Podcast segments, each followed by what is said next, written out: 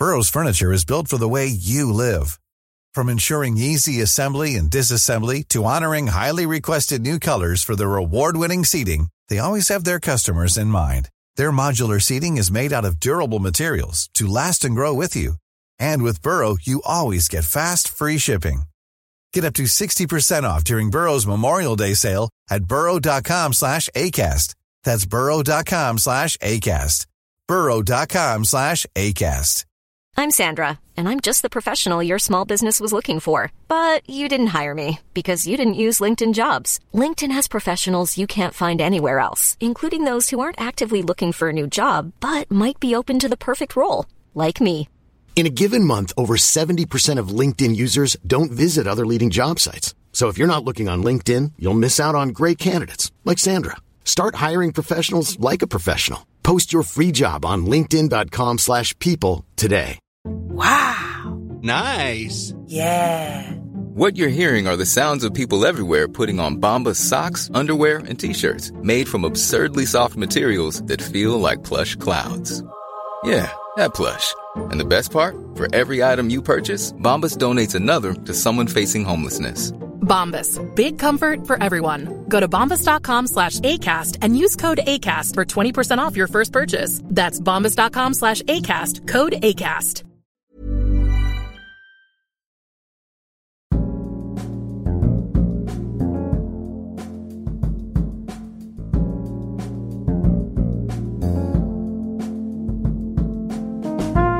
Hjärtligt välkommen till Dekonstruktiv kritik. Jag heter Aron Flam. I det här avsnittet gästas dekonstruktiv kritik av den miljöpartistiske riksdagsledamoten Lorentz Tovatt för att tala om grön skatteväxling och elektrifiering av samhället. Jag avslöjar var jag står i miljöfrågan och berättar om min nya digitala turné.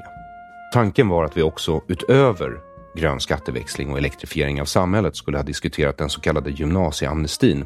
Det hanns tyvärr inte med på den timme vi hade avsatt för samtalet. Men jag hoppas att jag och Lorenz kanske får möjlighet att talas vid igen. Lorenz Tovatt ska ha en enorm eloge för att han ställer upp på samtal överhuvudtaget. Jag är imponerad av Lorenz för att han vågar och hoppas att det inte leder till några negativa konsekvenser för honom i umgänget med de sina. Du som har lyssnat på den här podden länge vet att det inte varit det lättaste att få individer på vänsterkanten av svensk politik att ställa upp. Senast var det Erik Rosén som jag hade ett mycket respektfullt samtal med 2017. Jag hade hoppats att det skulle leda till fler samtal med individer från vänstern men effekten verkar snarare ha blivit den motsatta. Länk till det samtalet hittar du som vanligt på hemsidan aronflam.com i löpande text under posten som presenterar det här avsnittet. Och länk dit hittar du alltid i beskrivningen av det här avsnittet oavsett vilken plattform du lyssnar på. Vid det här laget är jag så van vid att inte få svar på frågan om människor vill komma till dekonstruktiv kritik att jag har börjat använda inbjudan till podden utan att vara oförskämd som ett sätt att få andra att sluta tjafsa med mig i sociala medier. Jag har med andra ord börjat använda det som ett trevligt sätt att säga håll käften eftersom det är exakt den effekten inbjudan till dekonstruktiv kritik brukar ha på mina meningsmotståndare. Det var också på det sättet jag fick Lorentz Tovatt på kroken, till min stora förvåning kan tilläggas. Det hela började med att Lorentz skrev ett inlägg på Twitter den 5 december som lydde citat Friendly reminder att cirka lika många som dör i corona i Sverige i år dör varje år på grund av dålig luftkvalitet i vårt land. Barn får astma. Vi kanske kan ägna även detta lite fokus framöver. Slutcitat. Något Sverigedemokraternas Jessica Stegrud kommenterade med tweeten citat, intressant, har du källa? Hur många får astma respektive dör på grund av dålig luftkvalitet? Slutcitat. Loren svarade med två länkar. Den första till en artikel på SVT med rubriken Dålig luft dödar 8000 svenskar per år och den andra till en pressrelease från IVL, Svenska miljöinstitutet, med rubriken 7600 beräknas dö i förtid varje år på grund av luftföroreningar. IVL, Svenska miljöinstitutet AB, är enligt Wikipedia ett svenskt fristående och icke vinstinriktat forskningsinstitut inom miljöområdet och en nationell kunskapsresurs för näringslivet och staten, vilket kanske inte låter sådär jätteoberoende. Särskilt som IVL ägs av stiftelsen Institutet för vatten och luftvårdsforskning, CIVL. CIVL har en partssammansatt styrelse där näringslivet utser hälften av ledamöterna och regeringen andra hälften, vilket kanske inte heller låter särskilt oberoende alls. Varför jag, som den retsticka jag är, tydligen kände mig nödgad att replikera Lorens tweet med orden citat ”så staten, alltså du, är källan”. Slutcitat. En löjlig tweet eftersom Lorens inte är staten. Och Lorens kommenterade min tweet med orden citat Ha ha ha ha ha. Är du så här korkad på riktigt Aron trodde ändå du hade något i huvudet trots urspårningen åsiktsmässigt. Slutcitat. Jag hade kunnat fråga vad han menade med att jag spårat ur åsiktsmässigt eftersom jag varit rätt konsekvent i mina åsikter länge. Det händer såklart att jag utvecklas eller ändrar mig, men dessvärre inte så mycket eller ofta som jag själv vill.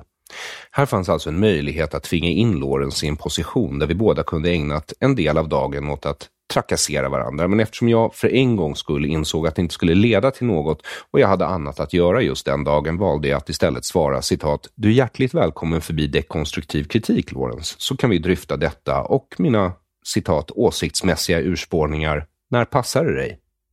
Slutcitat.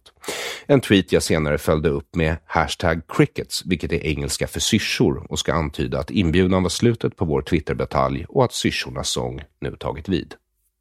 Men tji fick jag, för Lorentz återkom och sa ja, vilket hedrar honom och stressade mig som redan hade planer för hur jag skulle spendera varje arbetsminut de kommande två veckorna före jul. Lorentz bad också om att vi skulle höras några dagar före inspelning för att bestämma ämnen. Något jag inte brukar göra med de som gästar podden, men som jag skrev till Lorentz var jag villig att göra ett undantag bara för honom. I samtalet kom vi överens om tre ämnen, av vilka jag redan nämnt att vi bara klarade av två på den timme jag hade lovat Lorentz att det hela skulle ta. Jag förklarade också att jag inte var intresserad av en skrikmatch utan hade för avsikt att bemöta Lorens absolut bästa argument. I korthet kan man sammanfatta mina ståndpunkter i de ämnen som valdes som 1. Grön skatteväxling fungerar inte, i alla fall inte som vi har tillämpat den, vilket i år inneburit nya skatter för cirka 15 miljarder utan motsvarande skattesänkningar, samt att det som skattats på har varit verkningslöst, onödigt och otroligt irriterande. 2. Elektrifiering fungerar men kommer att ge dyrare el och mer avfall i produktion. Och 3. Flyktingamnestin är orättvis och orättvisa borde inte bli till lag. Länkar till det jag kommer säga härnäst och det jag anför i samtalet med Loren senare i podden hittar du i manus till den här essämonologen på aronflam.com. Jag uppmanar dig verkligen att gå in och titta på dem ordentligt och avgöra själv. Jag har inte utvecklat mina ståndpunkter så mycket tidigare, även om du som lyssnat länge kanske hört mig fälla en och annan syrlig kommentar om miljövännerna, som de kallar sig själva, eller som jag brukar kalla dem, ekomötena. Mina invändningar är politiska, ekonomiska och till viss del mytologiska. Så jag tar chansen att kort utveckla min ståndpunkt här nu. För dig som lyssnat länge, för dig som inte lyssnat så länge eller för dig som kanske aldrig lyssnat förut utan lyssnar bara för att få höra Lorentz krossa mig som den klimatförnekare jag är. För det första är jag inte klimatförnekare. Få är, eftersom det bokstavligt talat skulle betyda att du förnekar klimatet. Klimatförändringsförnekare, vilket hade varit mindre inkorrekt att säga, är jag inte heller, eftersom klimatet verkar förändras under jordens livscykel. Det har gjort det förr i alla fall och det lär hända igen. Jag är inte ens en människan påverkar klimatet på jorden förnekare. Mest för att jag märkt att alla levande varelser lämnar avfall efter sig. Alla levande varelser behöver ju någon sorts näring som de sen omvandlar till avfall, vilket kan vara mat för andra varelser, men enkelt uttryckt en massa bajs. Och eftersom vi människor de senaste tusen åren har använt mer och mer och fler och fler naturresurser för att överleva bättre, tror jag också att vi producerar mer avfall, vilket såklart kan påverka klimatet och definitivt påverkar miljön. Särskilt som vi människor sedan vaccinet uppfanns och ännu mer så sedan penicillinet uppfanns gått från att vara en miljard människor på planeten år 1800 till snart 8 miljarder på bara 200 år. Lägger du till en industrialisering med påföljande nedsmutsning som konsekvens av det vore det konstigt om det inte hade någon påverkan alls. Om det sen är så att det påverkar så mycket att vi alla kommer gå under i en mass extinction event, alltså ett massutdöende som det heter på svenska, vilket miljörörelsen och Björn Wiman tror, det vet jag inte. Det finns ett antal olika sätt för mänskligheten att gå under på inom väldigt kort tid och ska man tro Steven Petranek som undersökt saken är de tre troligaste sätten 1. Asteroider, 2. Att vi krockar med ett svart hål och 3. Patogener, alltså sjukdomar som bakterier, virus, svamp eller prioner. Att ekosystemet kollapsar är med på listan, men först på plats nummer åtta, vilket är precis före att mänskligheten går under för att rymdvarelser invaderar jorden. Det är nämligen hot nummer nio. Jag rekommenderar för övrigt verkligen att du tar dig en titt på Steven Pertanics föreläsning från TED, för den är både skrämmande och väldigt rolig. Och länken hittar du såklart i beskrivningen av det här samtalet på aronflam.com. Vad gäller klimatförnekelse är jag inte heller förtjust i ordet förnekare i det här sammanhanget eftersom det används för att jämställa människor som tror att påverkan inte är stor nog att hota våra livsvillkor med sådana som förnekar förintelsen. En jämförelse jag anser relativiserar begreppet förnekare eftersom det är en sak att råka förgifta sin egen livsmiljö bara för att man försöker överleva och göra världen till en drägligare plats att leva på och ett utstuderat folkmord. Jag tycker också att det är viktigt att både behålla den levnadsstandard vi har, minst, helst bör vi faktiskt sträva efter att ständigt förbättra den, något jag tror människor gör av sig själva om de får tillräckligt med frihet att göra det. Jag tycker också att de människor som ännu inte har industrialiserats i världen bör få en chans att göra det. Rent politiskt tycker jag därför att tvingande åtgärder eller förhastade program som doftar centralstyrning är av ondo eftersom det begränsar människans möjligheter till överlevnad. Om jag ska tolka min meningsmotståndare välvilligt, och det ska jag, och bemöta hans bästa argument, och det ska jag också, är det bara kärnkraft och vattenkraft som dels är billiga nog, dels är leveranssäkra nog, samtidigt som de släpper ut minst koldioxid av de fossilfria energisorterna. Och det är ju det Lorentz, liksom miljörörelsen i stort, själva påstår är det viktigaste, nämligen att minska mängden koldioxid vi släpper ut i atmosfären. Men klimatpolitiken, inte klimatet, är för mig också en säkerhetspolitisk fråga. Val av energislag handlar nämligen också om säkerhetspolitik. Frågar du mig skulle jag gärna se ett annat energislag än fossila bränslen bara för att de som sitter på resurserna idag är några av världens värsta regimer. Bland de största producenterna märks arabländerna, Iran, Ryssland och Venezuela och de har en enorm makt bara i egenskap av sin oljeproduktion. Om världen går över till energi producerad av andra drivmedel skulle det kastrera de här regimerna. En anledning så god som någon, inte sant? Elektrifiering, något som jag och Lorenz snart ska diskutera, byter dock bara ett beroende mot ett annat beroende eftersom vi människor är beroende av energi. För att elektrifiera samhället behöver vi nämligen något som kallas för sällsynta jordartsmetaller. Det är ämnen som behövs till all högteknologi, däribland batterier till din dator, telefon och den där elbilen som du snart måste ha. För att inte tala om militära applikationer i till exempel stridsflygplan. Och det är här det blir knivigt. För världens största producent av sällsynta jordartsmetaller idag, från brytning i marken till färdiga produkter, är Kina. Kina kontrollerar över 80 procent av hela världens produktion. Det är också en av världens värsta regimer. Att ge Kina så mycket makt är en exceptionellt dålig idé. Ibland är det bättre att leva med den fiende du redan känner än en helt ny som kan vara värre. Nu är jag inte förtjust i vare sig islamister eller socialister, vilket gör problemet till en global version av frågan vill du helst titta på porr med dina föräldrar eller på porr som dina föräldrar är med i? Helst vill du inte behöva välja överhuvudtaget, men i just fallet med energislag, till skillnad från frågan om dina föräldrar, måste du välja något. Till saken hör att brytning och förädling av sällsynta jordartsmetaller är otroligt smutsigt med väldigt negativa konsekvenser för miljön. Deformerade kroppsdelar och ökning av olika sorters cancer har rapporterats i samhällen där brytning pågår. Största delen av den kobolt som används i bilbatterier bryts i Demokratiska republiken Kongo, som sitt namn till trots inte är demokratisk. Och tydligen använder sig dessutom av barnarbetare för att gräva upp metallerna med sina bara små barnhänder. Men du och jag får anta att de små liven offrar sin hälsa och skolgång i trygg förvissning om att de bygger en bättre värld för oss andra. Sörj alltså inte för dem, utan hylla dem som de små stolta klimatkrigare de är, även om de inte kan strejka från skolan på fredagarna. Sällsynta jordartsmetaller används rätt lite i solpaneler, men desto mer i vindkraft. Dessutom används det i de tekniker man försöker bygga för att kunna lagra den här typen av energi. Än så länge kanske det inte behövs så mycket, men om hela världen ska elektrifieras kommer det att behöva brytas och förädlas betydligt mer än som görs idag de få räkneexempel jag lyckats hitta på vad det kommer innebära att elektrifiera hela samhället, alltså inte bara vårt här i Sverige utan hela planeten i resurser och miljöförstöring tyder på att det blir minst lika miljöfarligt, men dyrare. Jämför med kärnkraft är det således sämre ur såväl miljö, säkerhetspolitiskt och ekonomiskt perspektiv. Miljökonsekvenserna och de sociala konsekvenserna av en fullt utbyggd gruvindustri tillräcklig för att tillgodose hela världens behov av de sällsynta jordartsmetallerna som mineralerna som man behöver för att göra det här kan få oljeindustrin att se ut som en ofarlig kissekatt i jämförelse. En uträkning av professor Michael Kelly vid universitetet i Cambridge, han har räknat ut att om Storbritannien skulle ersätta hela sin personbilsflotta med elbilar utrustade med den senaste resurssnåla batterierna, skulle det kräva nästan två gånger den årliga produktionen av kobolt, tre fjärdedelar av världsproduktionen av litium, nästan hela världsproduktionen av neodymium. Och halva världens nuvarande produktion av koppar.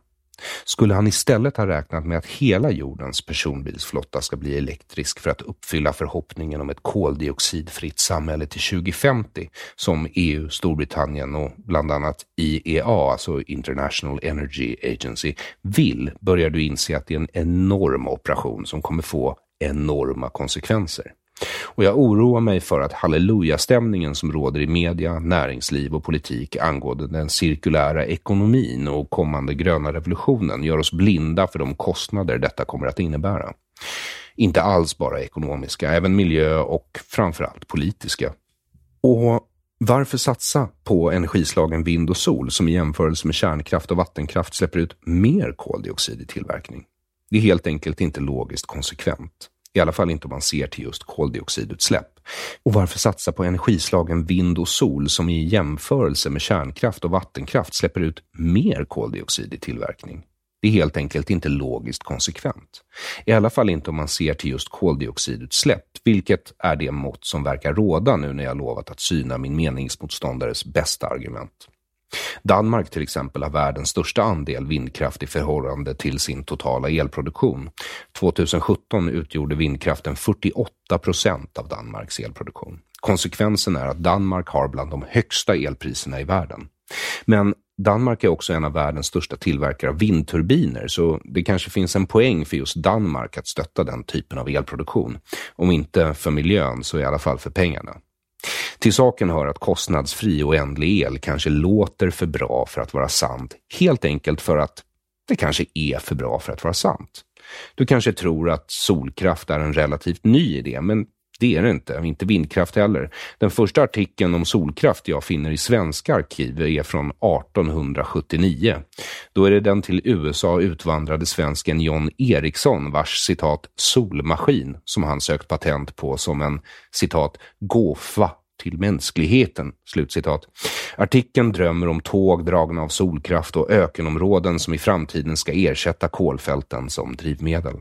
I USA har sådana drömmar om att kunna fånga solens kraft florerat ända sedan 1833, alltid med lika stora förhoppningar om att snart kommer genombrottet för teknologin som kommer att slå ut alla andra smutsigare energislag. Men det har inte skett. På 50-talet började amerikanerna att subventionera experiment med solkraft. Riktig fart får dock diskussionen om sol och vind som ersättningar för kol, vatten eller kärnkraft först på 70-talet. Det är svårt att inte koppla till oljekrisen 1973. Sedan dess har bidrag till sol och vindkraft ökat för varje år. 2016 fick vind och solkraft 94 gånger så mycket bidrag i USA som kärnkraft för varje producerad enhet energi. Och så har det fortsatt. Utvecklingen drivs på från alla håll. För vind och solkraft krävs det 450 gånger så mycket landyta och 10-15 gånger så mycket cement, glas och stål som krävs för att bygga ett kärnkraftverk. Det kanske förvånar dig att höra att solkraft dessutom producerar 200-300 gånger så mycket giftigt avfall som kärnkraft. Men så är det alltså. Att kärnkraft skulle vara dyrare än vind och solkraft är helt enkelt inte sant. De lagringstekniker för vind och solkraft som jag hittar verkar farliga, dyra eller dyra och farliga. Som jag ser det verkar det snarare vara ytterligare en marknad som inte skulle överleva på egen hand utan stora statliga stöd, utan man skapar en ny understödd marknad för att understödja en gammal understödd marknad. I samtalet med Lorenz fick jag reda på att handeln med elcertifikat avslutas 2021. Det är en sanning med modifikation. Från 2021 delas inte ut nya elcertifikat, men handeln med elcertifikat avslutas först 2035. Den där religiösa hallelujastämningen jag refererade till ovan kan alltså bero på att miljörörelsen drivs mer av religion än vetenskap. För hade de verkligen varit så intresserade av vetenskapen hade sådana problem som jag just tagit upp diskuterats nyktrare. Jag har ingenting emot nya energislag eller framställningsmetoder av energi. Tvärtom hoppas jag att en fri marknad leder till större diversifiering än konstgjorda marknader där vissa olönsamma och potentiellt miljöfarliga sorters el får subventioner medan billigare energislag som dessutom är renare och mer leveranssäkra och som vi har lång erfarenhet av straffbeskattas. Då tänker jag alltså primärt på vattenkraft och kärnkraft. Länkar till det jag just gått igenom finner du på hemsidan aronflam.com i beskrivningen av det här avsnittet och länk dit finner du i beskrivningen av det här avsnittet oavsett vilken plattform du lyssnar på. Snart ska jag presentera Lorentz, men först vill jag tacka dig som stöder dekonstruktiv kritik via Patreon, Swish, Paypal eller Bitcoin. Du är en kapitalistisk hjälte. Om du inte stöttar dekonstruktiv kritik kan du göra det på www.patreon.com aronflam i ett ord på Swish 0768 943737 0768 943737 via Paypal eller med bitcoin och du finner alla sätt att donera på i beskrivningen av det här avsnittet oavsett vilken plattform du lyssnar på. Om du vill ha något mer substantiellt för ditt bidrag rekommenderar jag dig att besöka hemsidan aronflam.com där det under fliken merchandise finns t-shirts, muggar och hoodies med upplyftande budskap som “Your feelings are hurting my thoughts”, “Dina känslor sårar mina tankar” eller “Krossa socialismen, socialism är ondska”. Tänkvärda och upplysande budskap som din omvärld förtjänar att få ta del av på din kropp eller kaffekopp. Jag har också tagit fram två paket till jul, en box Y och en box K som innehåller en massa godsaker för dig som letar efter den perfekta julklappen till den du älskar. Lådan är också som gjord för en unboxing experience att dela med nära och kära i dina sociala medier. På hemsidan aronflam.com finns också affischen Det här är en svensk brottsling och boken Det här är en svensk tiger på både svenska och engelska. Beställ ditt ex på aronflam.com nu. I februari kommer jag ge mig ut på Sveriges första digitala turné. Digital turné, vad är det? Kanske du frågar dig. Och jag är inte helt säker själv på vad det innebär, men tänkte att vi skulle utforska det tillsammans, du och jag. Tanken är att jag i februari ska ha en föreställning varannan dag i sju städer. Varje stad har ett unikt tema som ryms under rubriken tystnadskultur. Alla föreställningar sänds från en studio i Stockholm du som köper biljett till ett av eventen behöver alltså inte bo i den stad jag uppträder i. Största möjliga tystnad, som jag döpt turnén till, är alltså en digital turné i sju delar med och av Aron Flam, det vill säga mig, om tystnadskultur, tabun och konflikträdsla i Sverige. Och största möjliga tystnad växer fram tillsammans med dig som lyssnar på dekonstruktiv kritik. Därför kommer jag släppa teman för respektive stad inom kort efter att du hjälpt mig att ta fram de teman du vill att jag belyser. Jag kommer vara i Stockholm den 10 februari, Uppsala 12 februari, Umeå 15 februari, Sundsvall 17 februari, Örebro 19 februari, Linköping 22 februari och Malmö-Lund 24 februari. Och biljetter finner du på störstamöjligatystnad.se. Jag hoppas du vill göra mig sällskap på denna digitala resa och turné och tänker att om inte annat blir det ett roligt tidsdokument någon gång på andra sidan covid. Jag har följt Lorenz Tovatt sedan hans tid i Grön ungdom och jag upplever Lorenz som en sant övertygad person. Och jag är väldigt glad och tacksam för att han tog sig tid för att göra det här. Om det leder till något vet jag inte, men det blev ett väldigt mysigt samtal. Låt mig därför presentera Lorenz Tovatt. Njut. Hjärtligt välkommen till Dekonstruktiv kritik ska du vara, Lorenz Tovatt. Tusen tack Aron. Är det så man uttalar det? Jag brukar säga Tovat, men jag sen, sen brukar jag alltid också säga att det inte finns något facit. Okej, okay. därför att jag har hört lite olika varianter i, men eh, du är ju Miljöpartiets riksdagsledamot och miljöpolitiska talesperson. Klimat och energi. Klimat och energi, all right. Mm, mm. Då sa de fel på Expressens TV tror jag. Det brukar mixas ihop det där. Ja. Men vi har ju liksom, eh, de här platserna är ju väldigt eftertraktade i Miljöpartiet, så vi får ju liksom dela upp dem lite också. Jag förstår. Miljö, klimat, energi och så vidare. Och då brukar jag börja, oavsett gäst egentligen, med en väldigt bred fråga om man aldrig varit här förut. Nämligen, och du får definiera det här hur du vill. Vem är du, Lawrence? Oh, det är en svår fråga om man inte har tänkt igenom något svar innan. Um, nej men, uh, men jag tänker ändå svara på den utifrån politiken. Tänker jag. Då kan man säga att jag, jag blev ganska intresserad av filosofi när jag var i gymnasieålder. Och så insåg jag att nej men, ja, men jag är nog uh, utilitarist, landade jag i. Och så tänkte jag att men okej, om jag nu är det, då måste jag ju ägna mitt liv åt det jag tänker är viktigast för mänskligheten. För att liksom hålla uppe den allmänna eh, välståndet eller välmåendet på planeten. Och då var det klimatet som jag fastnade för. Det var liksom den frågan som jag insåg hade störst negativ konsekvens på mänskligheten, för mänskligheten. Och där jag också såg att om vi löser den så kommer vi kunna lösa massa andra problem också. Så fastnade jag vid den och sen så har jag fortsatt med den. Så att jag tänker att jag dedikerar mitt liv till klimatet. Nej, men du var alltså 16-17 år gammal när du bestämde dig för det här? Ja, i slutet av gymnasiet. Så att eh, 18 någonstans. Sen pluggade jag filosofi på universitetet också. Och eh, Teoretisk eller praktisk? praktisk. Såklart. Util- Utilitarist som du är. Exakt. Ja. jag tänker att ingen som pluggar teoretisk filosofi är väl utilitarister, eller? Nej, de är ofta dygdetiker, i alla fall när de är klara med utbildningen. Ja, jag vet. Och jag fattar knappt, jag fattar inte hur man kan vara dygdetiker. Alltså jag förstår inte det. Har Ehm, du, har du landat i någon moral, moralfilosofi? ehm, jag är ju cyniker. Ja, du är Alltså, cyniker. Klassisk cyniker. Det är ingen chock. Eh, nej, nej. Eh, och det betyder inte att jag installerar dockregimer i Sydamerika eller exploaterar naturresurser i Afrika. Jag är inte den typen av cyniker.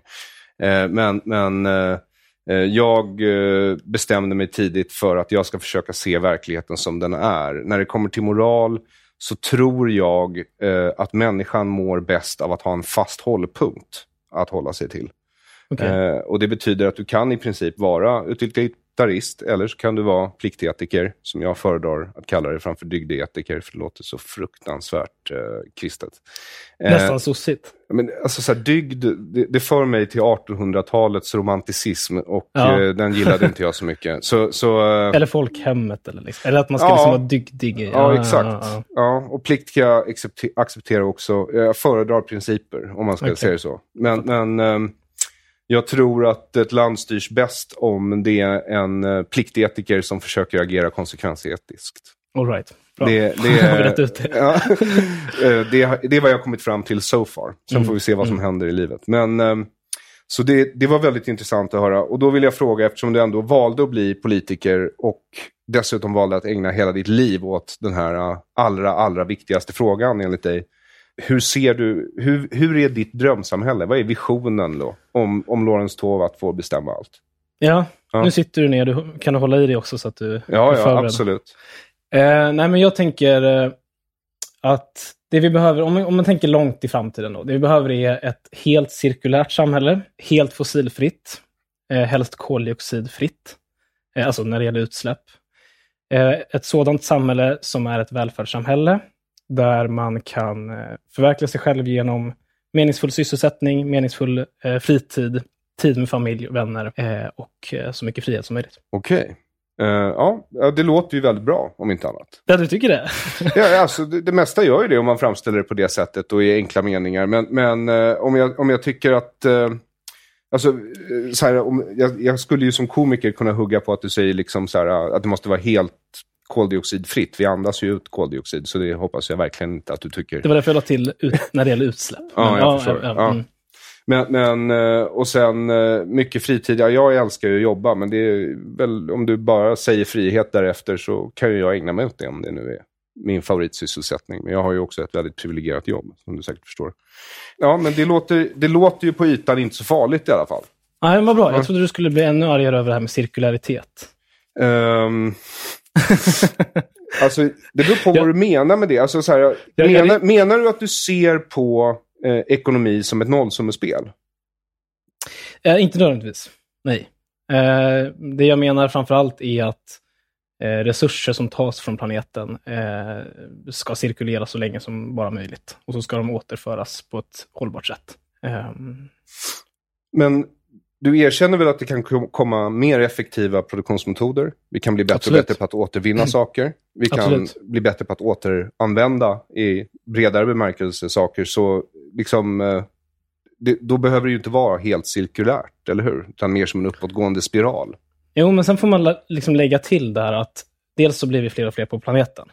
Så redan idag har vi ett väldigt stort resursbehov för att eh, försörja eh, planetens människor. Det kommer bli fler, kanske landa på 10-12 miljarder. Och då vet vi att i den takten som vi har haft tillväxt nu och i den takten vi har haft effektiviseringar nu, så har effektiviseringarna och tillväxten gjort att vi får mer konsumtionsutrymme. Det här kallas ju rekyleffekten eller eh, vad heter det nu? En, eh, en annan typ av eh, term. Det här känner du säkert till med tanke på att din farsa är nationalekonom. Men när, när, när vi effektiviserar saker så får vi mer pengar i plånboken och då konsumerar vi någonting för dem. Mm. Så att om du tittar på de effektiviseringar som har skett till exempel eh, energimarknaden, så har de oftast ändå lett till mer total konsumtion av energi eller, eller råvaror. När vi gick från kol till olja, då effektiviserade vi, Mm. men vi konsumerade mer eh, energi totalt. Så att det, det, finns hela tiden den aspekten av det. Och, och trots att en, en, mobiltelefon innehåller allt, allt det som vi behövde eh, liksom dela upp i olika prylar för 15, 20, 30 år sedan, så konsumerar vi fler mobiltelefoner idag. Vilket gör att resursutnyttjandet har ökat totalt sett. Så ja. vi kommer inte bara kunna bli mer effektiva, utan vi måste tänka helt eh, cirkulärt, skulle jag säga. Då tycker jag vi eh, dyker in. Nu kommer vi nästan in på elektrifiering ja. direkt, men det, och det ska vi inte göra. För vi ska okay. börja med grön mm. skatteväxling. Mm. Och du får definiera den eftersom du är gäst i podden. Så med dina egna ord, vad, är, vad innebär grön skatteväxling för dig som riksdagsledamot för Miljöpartiet?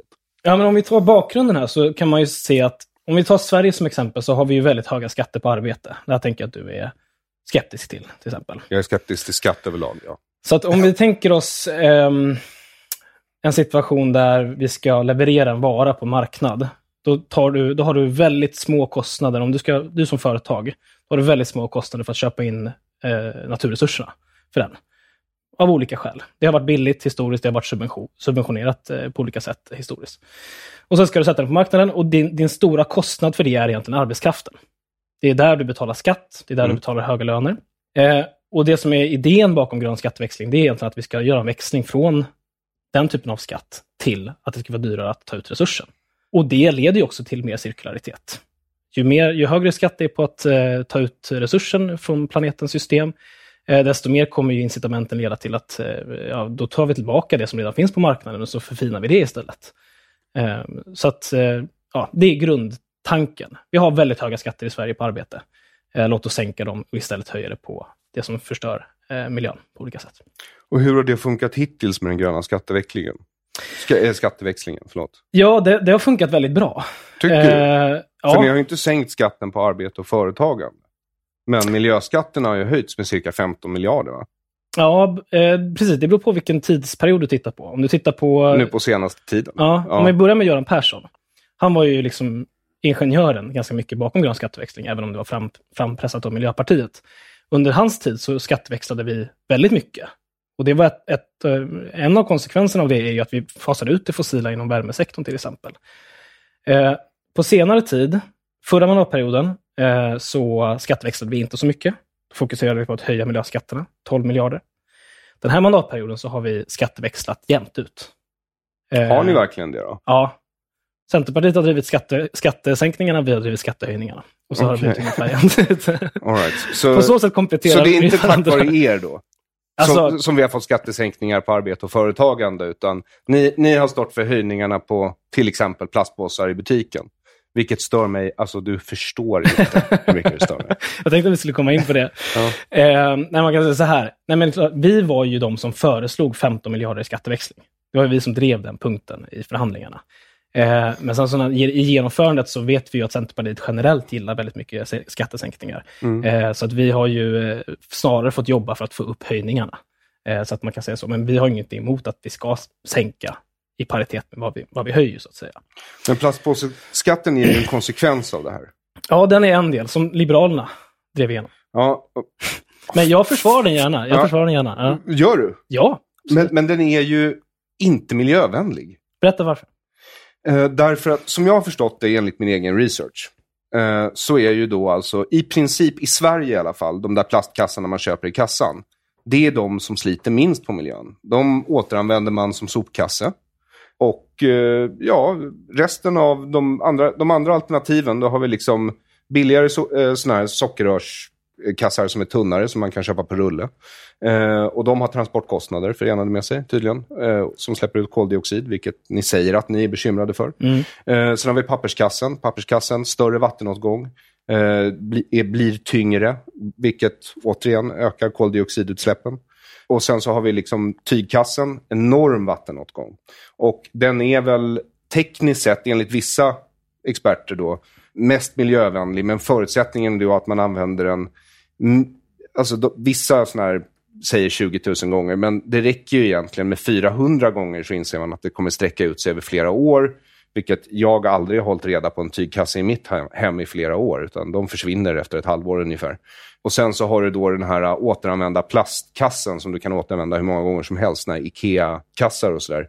Eh, och de är väl, ja, alltså de är ju från början inte så miljövänliga eftersom de har slitit väldigt mycket i de produkter som utgör basen för den, så att säga. Så då är det ju den här kassen du köper vid kassan som är den minst miljöfarliga. Varför ska vi då lägga miljöskatten på den och inte på någon av de andra produkterna? Mm. Ja, men till att börja med ska jag säga att du har en poäng. Alltså, eller din, din viktigaste poäng här är att alla kassar kommer med, med en miljöskuld. Absolut. Och så kommer de med olika typer av miljöskuld. Så att om du tar eh, eh, tygkassen till exempel, ja, men då är det framförallt eh, ja, men då är det till exempel ozonlagret vi har att göra med. Och den frågan är relevant men inte lika akut. På grund av besprutningen? Eh, ja, exakt. Att, jag, det är lite osäker på detaljerna. Men, Mm. eh, men om, man, om man lyssnar på experterna så säger de okej, fine, du har en poäng. De flesta, eh, plast, eh, eller de flesta påsar kommer med olika miljöskuld.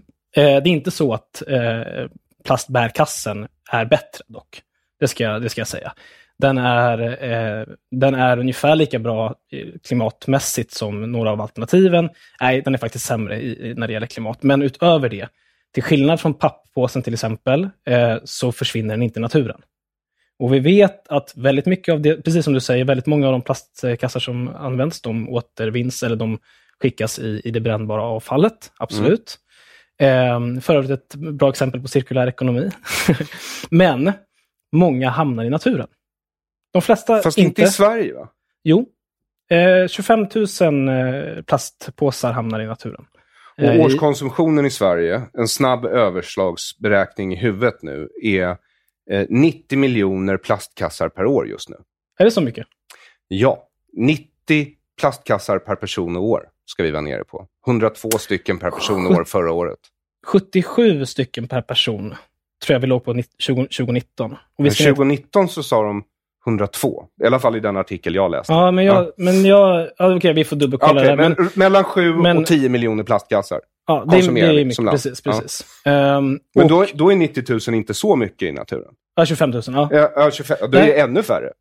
Nej, det, nej, det är väldigt, precis. om, om du jämför med hur mycket vi använder plastkassarna. Nej, precis. Men, men fast det ska, så här, 25 000 plastkassar i naturen är jätteallvarligt. Alltså det får ju enorma konsekvenser för djurlivet och för, för naturen generellt. Så det är jätteproblematiskt. Alltså det som är, det som är liksom lärdomen, det är ju att liksom tumregeln ska alltid vara ta det du har hemma. Alltså så, så blir du mest hållbar. Och det som är så fantastiskt med skatten, om jag nu ska försvara Liberalernas skatt, det är att den har lett precis till det. Fler personer tar det de har hemma. Alltså det är precis det som skatten har lett till. Visst, vi kan se att vi Är har... det verkligen så? Ja. Alltså, den för mig har den lett till att jag svär vid kassan varje gång jag går och handlar. det var den till. Och jag har istället fått en påminnelse varje gång jag handlar. Och då tar jag med mig min korg som jag har hemma. Så kan man ju göra. Men tanken med de här plastkassarna som man köper i kassan, det är ju att man ska bränna dem i värmekraftverken. Det är ju då de blir alltså, minst miljöfarliga. Inte miljöofarliga. Mm. Men då är det bättre att du tar avfallspåsar. Det är de som har gått upp nu. nu har de, försäljningen av dem har gått upp. Mycket bättre. De är mycket energisnålare. Fast jag måste ta två eller tre sådana för att de inte ska läcka i mitt sopnedkast. Mm. Jag dricker väldigt mycket te som du märker, så jag har mycket tepåsar i mina sopor. Jo, men då är, då är poängen så här. Då tar du, när du ska köpa så mycket te som du har, då tar du en, en korg. Och så köper du, så går du till affären, du tar en korg.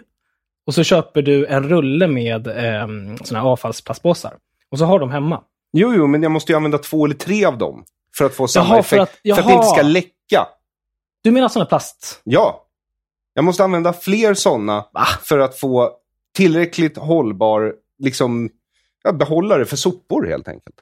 Ja, det låter ju märkligt. Mina, Tycker du? mina funkar alldeles utmärkt. Okej, men min, grund, min, min så grundinställning när det kommer till politik i allmänhet, Ja, Lawrence, det är att politik, om den överhuvudtaget ska existera, och det hoppas jag att den gör, därför att den är en del av mitt arbete, precis som ditt, även om jag inte får betalt av skatten. eh, så, eh, så är det ju så att politik är till för att underlätta människors liv. Det är så jag ser det. Och plastpåseskatten är liksom en ständig påminnelse om hur då tydligen Liberalerna, som du skyller på nu, de stackars små Liberalerna som antagligen åker ut. Ja, det är så synd om. Ja, de gör ju inte mitt liv enklare. Mm. Och jag är inte säker på att den här miljöskatten faktiskt går till miljö. Därför att ni har ju, de skulle ju brännas då i värmekraftverken, men en del av den gröna skatteväxlingen är ju att även värmekraftverken har fått mycket högre skatt. De Mm. har ju fått straffskatt, basically. Ja, det är ju om du tycker att koldioxidskatt är straffskatt. Ehm, Vi fasar nu ut det sista kolkraftverket i Sverige. men är det dåligt? Det sista kolkraftverket i Sverige? Ja. Det fasas nu ut på grund Alltså, det är av våran skatteväxling. Ja, men det är bara, alltså om man ska se det från ditt perspektiv, enligt mig, Mm. för du vill få ner koldioxiden, Mm. då är det ju kanske bättre att vi har kvar ett högteknologiskt kolkraftverk här, än att vi importerar den kraften från Polen. Mm, det gör vi inte. Fast det gör vi ju vissa dagar. Det har Vi vi, kommer gjort på komma sistone. tillbaka till det, men ja, nej, det gör vi inte. På aggregerad nivå, absolut inte. Inte? Ska vi hoppa över till elektrifiering? Vi kan göra det om du vill, ja, absolut. för absolut. Du, det här är ju ditt expertområde. Ja, men eh, ja, så kan man säga. Ja. Och du vill ju elektrifiera hela världen. Ja, alltså kanske inte allt, men eh, väldigt mycket blir ju mer effektivt om det är effektivare om det blir elektrifierat. Så Som vad är det som ska vara eldrivet som inte är det idag? transporterna framför allt eh, och industriella processer. Det är de två stora återstående eh, grejerna. Och sen så en del av värmesystemet borde också bli mer elektriskt, eh, elektrifierat. Men, men eh, viktigaste, jag skulle säga absolut viktigaste just nu är transporterna. Och eh, då kan vi börja med att prata energislag, tycker jag. Mm. Ja. Shoot. Eh, ja, Jag men, kan gissa vad du tycker. ja, jag är en stor proponent för kärnkraft. Mm. Inte för att jag tror att det inte medför sig vissa risker, utan jag tror att leva överlag medför vissa risker. Eh, utan för att jag tror att det är det mest effektiva eh, och det billigaste. Och en av de säkrare numera och mer miljövänligt eller mindre miljöskadligt Mm. än många andra. Till exempel vindkraft. Mm. För vindkraft är en park du måste förnya hela tiden. Och Du Mm. måste ha killar i truck som åker fram och tillbaka och, och pillar med de där stora eh, väderkvarnarna. Utöver då fåglarna som flyger in i det och koldioxiden som går åt i tillverkningen av de här Mm. väderkvarnarna och alla reservdelar. Och de måste underhållas hela tiden. Mm. Och så weiter och så forth. Och sen så jämför du det med generation 4 kärnkraftverk. Det tar 5-6 år att bygga idag. Eh, slutförvaringen är bara 1000 år. Alltså när det, fann, när det var 100 000 år slutförvaring på uttjänat uran, då förstår jag att man har någonting emot kärnkraftverk. För då kan du inte argumentera. Mänskligheten har aldrig byggt något som håller i 100 000 år, så vi kan inte påstå då att vi kommer att klara av slutförvaringen. Men med fjärde generationen så tar max 1000 års slutförvaring och mänskligheten har byggt saker som har stått i 1000 år. Så det kanske vi har en chans att klara. De här fem, sex åren som du nämner om, om fjärde generationen, var fick du dem ifrån? Eh, Sydkorea? Ja, det är nog inte fjärde generationens tror jag. Inte? Nej, alltså... Du är ju experten här. Jag, Ja. jag har bara läst på nätet en massa. Ja, alltså de få forskningsprojekt som finns om fjärde generationens kärnkraft, de har ju alla skjutit på framtiden. Frankrike som har forskat väldigt mycket på detta sedan många år, alltså årtionden tillbaka, de har sagt nu, nej men det här går inte. Vi, vi får återkomma till detta 2050. Då får vi börja titta på det igen. Alltså det finns nästan inga liksom, ordentliga genombrott när det gäller generation 4. Eh, men sen så är jag bara, vi kan prata, jag skulle egentligen vilja sitta här och prata jättemycket om riskerna. Ja, och bla, men bla. pra- ja. Nej, men alltså man kan ju, så här, jag tänker att den klassiska debatten som alltid har funnits är, okej, ska vi bryta uran, transportera uran, ehm, använda det som bränsle och förvara det efteråt? Alla risker som är kopplade till det. Mm. Det är liksom den klassiska debatten då. Det är som miljörörelsen har, har liksom framfört. Men det som är nytt, det är ju ändå priserna. Nu sa du billigare. Och det är alltså raka motsatsen till verkligheten. Det finns ett energislag i världen, eller ett kraftslag i världen som har blivit dyrare de senaste 20 10-20 åren. Och det är kärnkraften. Och ganska så rejält mycket dyrare. Jo, men det beror ju på elcertifikaten. Det beror Nej. ju på hur systemet är utformat. Att ni liksom straffbeskattar kärnkraften i förhållande till Nej. vindkraft som är subventionerad. Mm, nej, men det har ju varit en del av den svenska marknaden, absolut. Och det handlar ju om att subventionera in, in ny vind, absolut. Vi kan återkomma till det, men det jag hänvisar till det är alltså jämförbara länder i västvärlden. Vad kostar att bygga en ny reaktor? Alltså vad kostar det? Och då kan man se att om du jämför dem med vind, på alla relevanta marknader idag ungefär, inte alla, men de flesta relevanta marknader som man kan jämföra med Sverige, då kostar vind mellan 24, eh, 25 eh, och 45 öre kilowattimmen. Okej, så 25 till 40. Någonstans där. 25, 40, 45, 50. Där har vi ungefär deras spann på olika projekt. Vad kostar ny kärnkraft? Då pratar vi alltså 150 till 350 öre per kilowattimme. Alltså det är vad ny kärnkraft kostar. I Storbritannien, Finland, USA, Frankrike. Alla de här länderna har exakt samma prisbild. Men jag, Och då var är- får du de här siffrorna ifrån? Därför Bloomberg. jag, Bloomberg.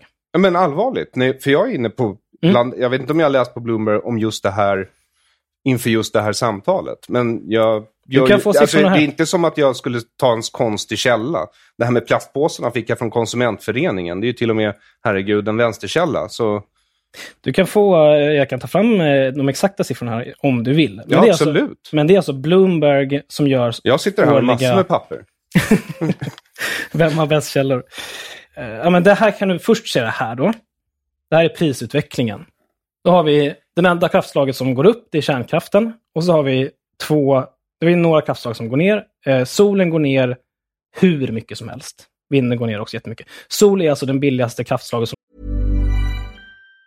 If you thought the only way to get a more defined jawline with natural looking results was through surgery, think again. Juvederm Volux XC is a non surgical injectable gel filler that improves moderate to severe loss of jawline definition and can help you achieve natural looking results with little downtime. Even better, this improved definition lasts up to one year with optimal treatment. No maintenance required. Improve jawline definition for a smooth, sculpted look with Juvederm Volux XC. For important safety information and to find a licensed specialist, visit juvederm.com. That's J U V E D E R M.com. Not for people with severe allergic reactions, allergies to lidocaine, or the proteins used in Juvederm. Common side effects include injection site redness, swelling, pain, tenderness, firmness, lumps, bumps, bruising, discoloration, or itching. There's a risk of unintentional injection into a blood vessel, which can cause vision abnormalities, blindness, stroke, temporary scabs, or scarring. Talk to a licensed specialist to find out if it's right for you.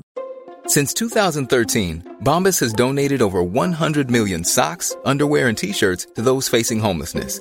If we counted those on air, this ad would last over 1,157 days. But if we counted the time it takes to make a donation possible, it would take just a few clicks. Because every time you make a purchase, Bombas donates an item to someone who needs it. Go to bombas.com slash ACAST and use code ACAST for 20% off your first purchase. That's bombas.com slash ACAST, code ACAST.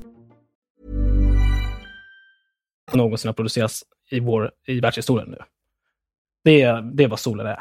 Men, men har vi Och- möjlighet då i kalla, mörka Sverige att utnyttja sol på det sättet? Dessutom när man gör... Alltså, alla energislag medför ju givetvis negativa miljöeffekter. Det är du med på, antar jag. Så är det ju. Det, det finns ingenting som är helt liksom, neutralt. Det är därför jag säger att man ska ex- effektivisera först. Men ja, Ja, Mm. eh, eh, men, så, så jag menar, om du ska smälla upp ett eh, solkraftverk till exempel, då måste du ta mark i anspråk.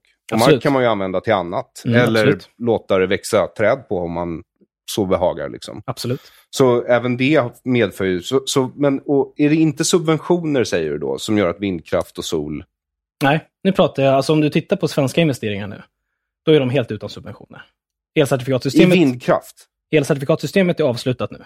Okej. Varje beslut som från och med nu tas, tas på helt marknadsmässiga grunder. Så det betyder att vind och kärnkraft konkurrerar nu med varandra på helt jämlika Absolut. villkor? Absolut. Om någon är subventionerad så är det kärnkraften. Det är ju staten som går in som eh, försäkringsgarant. Det är ju ganska stora summor pengar. Så att om du tittar och jämför vind och, och kärnkraft i Sverige idag så är, det, så är det lika förutsättningar för båda. Ehm, för det, ja, det är inte vad jag har fått fram kan man säga. Ja, men du, lyssnar ju bara, du lyssnar ju bara på Chang Frick, så att Nej, det, jag alltså, skojar, jag skojar. det gör jag faktiskt inte. Utan eh, jag förstod att alltså, det duger inte som källa i den här debatten, är jag rädd. Eh, däremot så, Sverige allt närmare effektbrist på el. Här har vi den. Ja. Mm. Är det Svenska kraftnät eller? Eh, det här är någonting som kallas för eh, Gnosjökommissionen. Mhm. Och då har vi i alla fall en professor emeritus i energi och miljö från Chalmers som har skrivit under. Mm. Eh, och, som, och, och då har vi inte ens kommit in på det här med att vindkraft producerar ju el när det blåser. Mm. Ja. Exakt. Eh, och kärnkraft kan du kontrollera elen, på, liksom eltillförseln. Mm, och I det, viss mån, ja. Mm. I viss mån, men i alla fall tillräckligt för att hålla igång industrin i södra Sverige. Mm. Ja. Eh, och det är ju en också ekonomisk och säkerhetspolitisk fråga att kunna göra det. Att Mm. kunna liksom garantera sina medborgare att man kan leverera el, Mm. som är grundläggande i ett modernt samhälle. Mm. Ja. Eh, och kan vi verkligen göra det med vind? Ja, precis. Det här är ju en jätteintressant fråga. Alltså Ja. det är ju den springande punkten här. Om vi nu ska bli 100% förnybara, vilket jag tycker att vi ska bli, då måste vi ju hantera det. Det är ju många som är så här, aha Lores, nu satte jag dit dig eh, när, det, när det gäller att det inte alltid blåser. Men det är klart att det känner jag till och, och alla som liksom jobbar för 100% förnybart är ju medvetna om den problematiken. Mm. Och då ska man ju säga, vad, vad kan man göra då? Jo, men eh, dels så handlar det ju jättemycket om att eh, liksom ändra beteendet på marknaden. Så att om man tittar bara, om man liksom bortser från kraftslag och så inser man att okej, vi kommer ha mycket vind i systemet oavsett om vi vill det eller inte. Vad är det mest effektiva sättet att hantera det? Ja, då är det beteendeförändring egentligen. Helt enkelt att företag, konsumenter, hushåll anpassar sin användning. Det är inte alltid kul, det är ingen politiker som vågar säga det, därför att eh, det är liksom en, en tråkig sak att säga. Men det är det mest kostnadseffektiva. Men utöver det så kan man ju förstås jobba jättemycket med lagring. 3000 procent ökar investeringarna i vätgas jorden över eh, närmsta tre åren. Alltså det är en enorm boom i vätgas. Och det är alltså ett sätt att lagra elen helt enkelt. Då vet vi att blåser väldigt mycket under vissa stunder, då producerar vi vätgas, så lagrar vi det till de stunderna där vi inte har eh, så mycket vind. Men där är inte vinden än, eller hur? Alltså därför att vi har ju problem i södra Sverige nu. Det har ju Ja. varit eh, stora rubriker hela sommaren, om inte Ja. du då anser att det bara är svenskt näringsliv som gnäller. Ja, det finns nog en viss portion av gnäll, skulle jag säga. ja, ja, men det måste man ju komma ihåg här, är att näringslivet, De har sina intressen. de vill ju ha så billig el som bara kontinuerligt producerar. Ja. Och historiskt sett så har det kunnat tillgodoses genom att staten subventionerar den typen av el. Alltså kärnkraften har varit subventionerad historiskt sett. Eh, så att, jag menar, det, är, det är klart att de har ju jätteintresse av det och de vill heller inte bygga ut så mycket nät. För att de, de vet att det är de som kommer få delvis betala för den utbyggnaden helt enkelt. Så att eh, det är klart att näringslivet har ju ett intresse av att bara hålla igång kärnkraften hur länge som helst och producera helst nya kärnkraftsreaktorer om staten betalar. Eh, det, finns, det byggs ingen kärnkraft om inte staten är inblandad nu för tiden. Den är för dyr helt enkelt. Ja, situationen i södra Sverige. Ja, men den är, den, den är, det, det är en utmaning, absolut. Men den beror ju väldigt mycket på att kärnkraften inte har levererat tillräckligt. I somras så berodde det väldigt mycket på att det var flera säkerhetsproblem i, i kärnkraftverken. De var tvung, tvungna att stänga ner. Jo, men alltså, är det inte så att ni straffar kärnkraftverken lite? Hur? Vi har tagit bort effektskatten. Ja, men till exempel, för det första så stänger ni ju ner reaktorer. Hur då?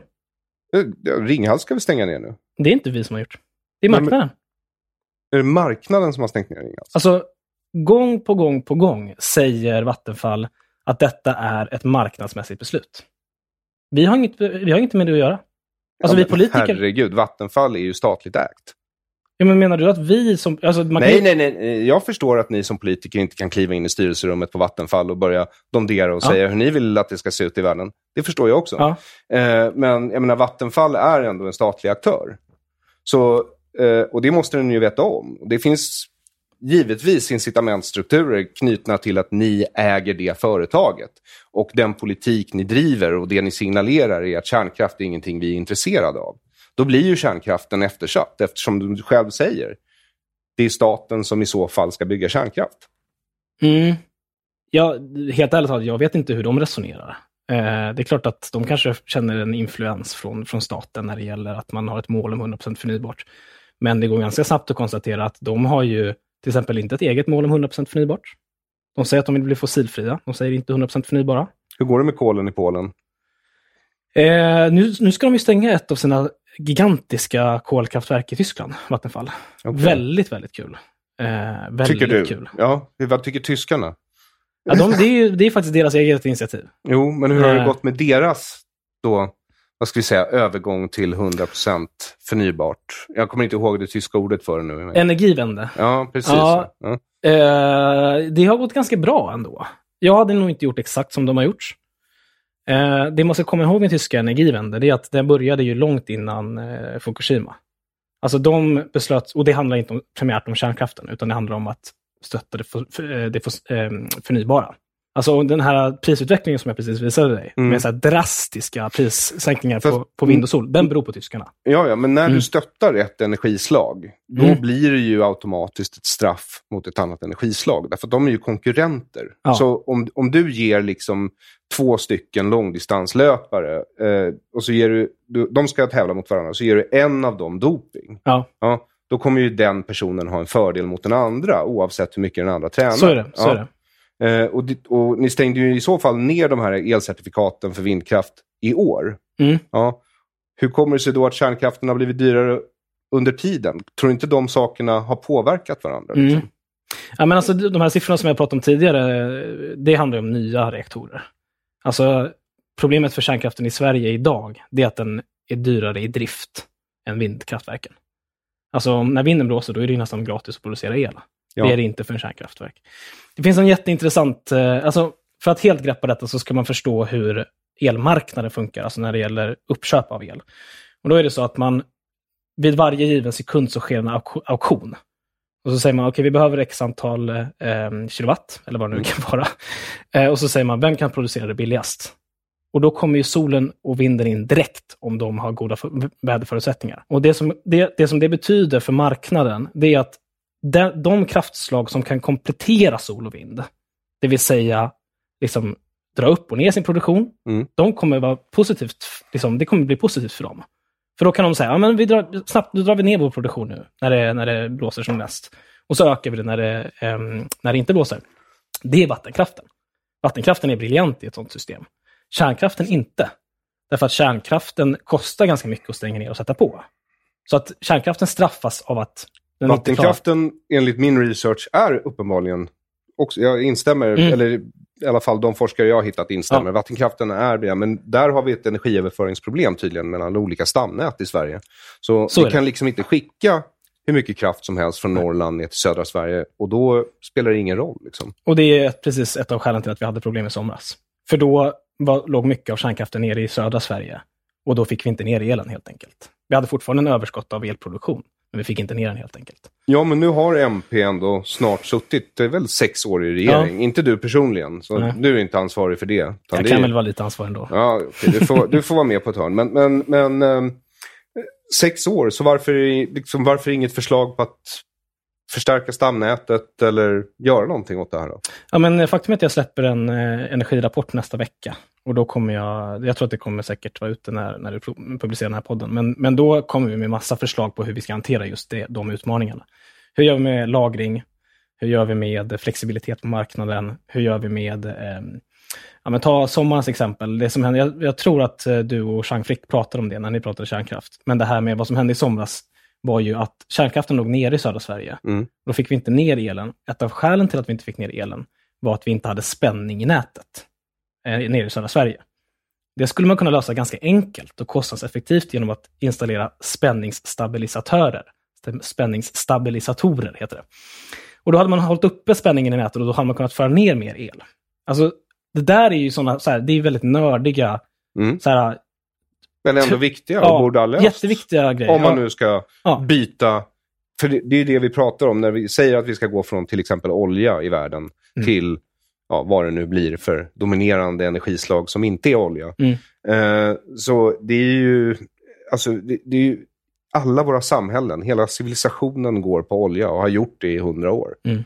Eh, så det är ingen liten operation Nej. vi pratar om. Nej. Det är en enorm operation. Eh, dessutom när det kommer till så klimat, det är inte så att jag förnekar att det finns förändringar i klimatet. De pågår ju hela tiden. Även om vi inte fanns så skulle de pågå. Och jag är säker på att vi påverkar en del. Eh, lite mer än till exempel eh, myskråttor. Eh, vi har ett lite större klimatavtryck. balanserar du Eh, på... Ja, okej. Mm, men, men, men klimatet är ju ett av världens mest komplexa system. Och Ja. du pratar med en art där de flesta av oss fortfarande inte kan knyta skorna. Alltså Mm. bokstavligt talat, de flesta vet inte exakt hur man gör en sån knop. Okej. Nej. De gör åt fel håll oftast. Ja, jag, en av mina bästa kompisar kan aldrig knyta ordentligt. Nej, jag blir helt så- tokig. Så, så förstår du liksom vilken utmaning du står inför. Mm. När du, för en del av Miljöpartiet och miljörörelsen i stort uppfattar jag, de tänker att bara man får upp medvetandet om miljöproblem bland de flesta människor så kommer människor automatiskt att börja agera annorlunda. Och jag är inte så säker på att det funkar. Eller Jag är med dig. 100 procent. Ja, men det är det, alltså där kanske vi skiljer oss åt i förslag på det. Men, men, men, men okej, vad menar du när du säger att du är med mig 100% här? Nej, men jag menar, det finns ju jättemånga inom miljörörelsen som är så här, bara vi informerar folk mer så kommer det lösa sig. Men det är inte det det handlar om. Alltså människor, det finns ju jättemånga människor som är medvetna om klimatkrisen men som inte bryr sig ett dugg. Det är därför jag säger att det behövs politik. Det är där du och jag kanske också skiljer, skiljer oss, men alltså det är ju helt orimligt att tänka sig att alla ska ha något eget jävla ansvar för världens största kris. Alltså det är ett gemensamt problem, det måste ju lösas med gemensamma åtgärder. Mycket möjligt att du har rätt, i alla fall om man ser det som ett problem. Eh, det, men, men då måste jag fråga här, därför att en del av elektrifieringen det är ju att vi går över och gör elbilar istället Mm. för bensinbilar. Och idag så är det i England till exempel så hittade jag ett rätt intressant exempel som jag ska leta fram här nu. Mm. Eh, och där är det i princip så här att när det kommer till elbilar, vid tillverkningen, redan där så producerar de dubbelt så mycket koldioxid som en bensinbil. Eh, om man sen ser på livslängden och körde en elbil lika länge som man kör en bensinbil, Mm. då släpper den ut 20% mer koldioxid under sin livstid. Elbilen? Ja, Nej, det stämmer inte. Det stämmer absolut inte. det var vad jag hittade. Nu ska vi se vad han heter. Det Ehm, finns en jättelång debatt om det där. Och det finns, men alla, alla seriösa bedömare menar att om du tittar på livscykelperspektiv, då är elbilen nästan alltid att föredra. Det beror du- ju, men alltså elbilen är ju bara energisnål beroende på vilken el du matar den med. Matar du den med kolel, då spelar det ju ingen roll. Då kan du jämföra den med en bensinbil rakt av i princip. Mm, fast en, en elektrifierad motor är 70% mer energieffektiv ungefär än vad en förbränningsmotor är. Så att även om du går raka spåret från bensin till kolel, om du säger att du har el, vil- vilket knappt finns längre i, Sverige, i, i världen idag, om du har elproduktion som bara är producerad av e, eh, kol, då har du fortfarande en klimatvinst Okej. i driften. Sen så stämmer det precis som du säger, att har, du har en lite större ökning av utsläppen i, i produktionsfasen.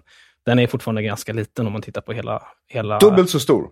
Ja, men om, men om du... Alltså om, mer än dubbelt så stor. Faktum är att Mm. jag tror det var, eh, vad var det? Det var 30 000 pounds koldioxid för tillverka en elbil och 14 000 pounds Mm. för att liksom göra, så det är mindre än hälften, eh, för att göra en bensinbil. En Ja, bensin- ja bensinbil. precis. Jag, jag- kan inte de exakta siffrorna, men om du tittar på livscykelperspektivet så är de utsläppen relativt små om du tittar på alla utsläpp som en bil för med sig under sin livstid. Är du Okej. med? Så att Mm. en, en bil är problematisk oavsett hur den produceras, men den är bättre om det är på el ändå. Men här är grejen. Ja. En elbil har kortare livslängd. Fast har den verkligen det? Ja. De har mycket kortare livslängd. Så om du ska köra en elbil, jag tror det var, Vad är det som är kortare? Är det själva Då batteriet? se här. Då får du byta ut batteriet. om en EV, alltså en electric vehicle, Ja. eh, körs 50 000 miles över sin livslängd, eh, så kommer det sammantaget med de stora liksom, initiala koldioxidkostnaderna för tillverkning, eh, eventuellt då framöver att släppa ut mer koldioxid i atmosfären än en lika stor eh, bensindriven bil Mm. eh, som körs samma antal miles. Ja, Och jag låter- tror antalet miles när jag konverterade det var, det var 50 000 miles, det blir 80 000 kilometer, så 8 000 mil. Mm. Ja, jag vet inte vad du har för källor, men det, det, Det så här, det här, den, det här, finns- den här källan var, och det, det kan jag säga, det var eh, Michael, vad, vad heter han? Michael Healy på Michael Kelly, Emeritus Prince Philip Professor of Technology at University of Cambridge. Mm. Så jag menar, han, han, känns inte helt oseriös. Jag vet Nej. att det är att vädja till auktoriteter. Men eh, eftersom du är expert på det här området och jag bara är en googlare så tänkte jag att jag tar dem som verkar Mm. störst i världen bara. Mm. Ja. Alltså det, är ju, det har gjorts jätte, jättemånga sådana här undersökningar. Och liksom alla de som är, alltså de som jobbar med det på forskningsnivå, om man tittar liksom på de institut och de tankesmedjor och de som liksom, eh, när de gör, gör sammanvägningar av forskning, då konstaterar de alltid i slutändan att elbilen är att föredra. Alltså det är... Men varför? Alltså, därför att, alltså, jag, har gått i, alltså, jag, har, jag har med min begränsade förståelse gått in i massor med forskningsrapporter och jag har försökt reda ut det här. Och, Nej, men eh, det är av den enkla anledningen att elmotorn är så mycket mer effektiv än förbränningsmotorn. Och utöver det, för varje dag som går så minskar det fossila inom elproduktionen. Om du kör en elbil i Sverige så får du, får du inte, liksom en, nästan, du får inte liksom en droppe fossilt i din i elproduktionen. Nästan.